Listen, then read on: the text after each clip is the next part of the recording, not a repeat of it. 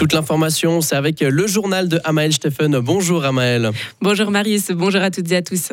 Hier, la basse ville de Fribourg a laissé place aux 12 heures de Loge. Cette course traditionnelle de tandem humoristique décorée selon la fantaisie des participants. Cette année, ce sont 21 équipes de 7 à 8 personnes qui ont arpenté les rues de la ville. Le parcours était un petit peu différent cette fois-ci à cause des travaux sur le pont de Zeringen. On connaît tous la fameuse chanson Là-haut sur la montagne, elle était un vieux chalet. Cette air a été composée par le célèbre abbé Beauvais qui a désormais un sentier spécialement dédié à sa mémoire. Il a été inauguré hier dans la commune de Salles, en Gruyère, d'où il était originaire. Pour ceux qui ne le connaîtraient pas, l'abbé Beauvais était un homme catholique musicien qui a grandement contribué à faire de Fribourg un canton de chanteurs. Aujourd'hui, on vote. C'est les seules votations de l'année en Suisse. Les citoyens du pays doivent se prononcer sur trois objets fédéraux la loi climat, la loi Covid et l'imposition des entreprises. Les Fribourgeois, eux, devaient aussi donner leur avis sur un quatrième objet 65 millions de francs pour le nouveau musée d'histoire naturelle. Rappel des principaux enjeux avec Lauriane Schott. Cette enveloppe de 65 millions de francs pour le nouveau musée d'histoire naturelle comprend le déplacement de l'institution et la création d'une nouvelle exposition permanente.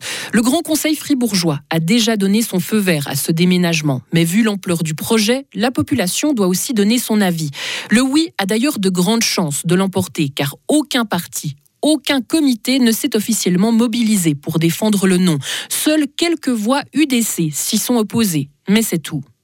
Concernant les trois objets fédéraux à présent, il y a notamment la loi sur le climat, un texte qui vise la neutralité carbone, qui passerait par des subventions, notamment pour le remplacement des chauffages à mazout et à gaz. Selon l'UDC, l'électricité nécessaire à cette transition ne sera pas suffisante et cela coûtera aussi très cher. La loi Covid, quant à elle, prévoit le prolongement de certaines dispositions jusqu'en juin prochain, afin qu'elles puissent être réactivées si une nouvelle pandémie ou un nouveau variant venait à frapper la population.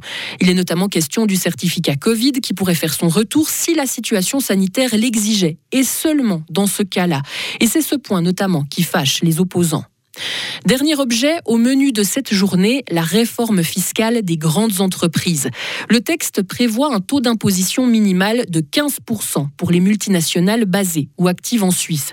Une réforme voulue par l'OCDE et le G20 et dont l'un des objectifs est de limiter la concurrence entre les États. Environ 2000 entreprises seraient concernées en Suisse. Les bureaux de vote sont à présent fermés. Notre rédaction vous propose une après-midi spéciale où vous pourrez suivre en direct les résultats, des résultats que vous pourrez aussi retrouver sur Frappe.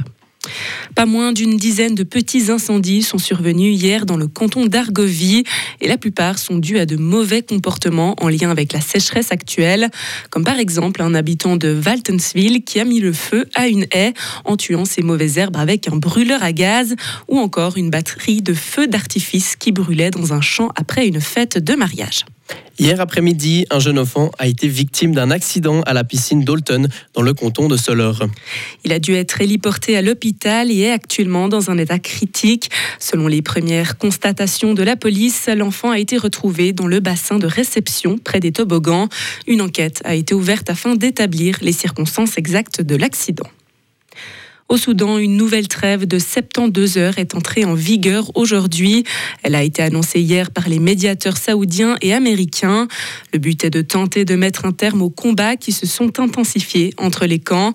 Il s'agit d'une énième trêve entre les forces armées soudanaises et les forces de soutien rapide, après de nombreux autres qui n'ont quasiment pas été respectées. De nombreuses familles sont toujours sans nouvelles de leurs proches en Ouganda. Après le raid djihadiste dans un lycée qui a causé la mort atroce de plusieurs dizaines d'étudiants, au moins 41 personnes ont été tuées dans la nuit de vendredi à samedi lors de cette attaque. De nombreuses victimes ont été brûlées, ce qui fait que les proches ont de la peine à les reconnaître. Au Mexique, on vit sous des chaleurs insoutenables. Huit personnes ont déjà succombé à cause de la canicule depuis le mois d'avril. Cette semaine, le mercure est monté à 35 degrés dans la capitale avec un maximum de 40 degrés. La température est si haute qu'elle cause même la mort de certains oiseaux marins. Des centaines d'entre eux se sont échoués sur les côtes et ils ne sont pas morts de la chaleur, mais de faim, car les poissons nagent plus en profondeur pour échapper à la chaleur, ce qui empêche donc les oiseaux de se nourrir. Et enfin, on termine avec le musée, de, le musée olympique de Lausanne qui fête ses 30 ans.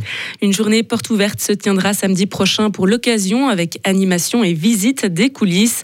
En 30 ans d'existence, le musée a accueilli plus de 6 millions de visiteurs. Retrouvez toute l'info sur frappe et frappe.ch.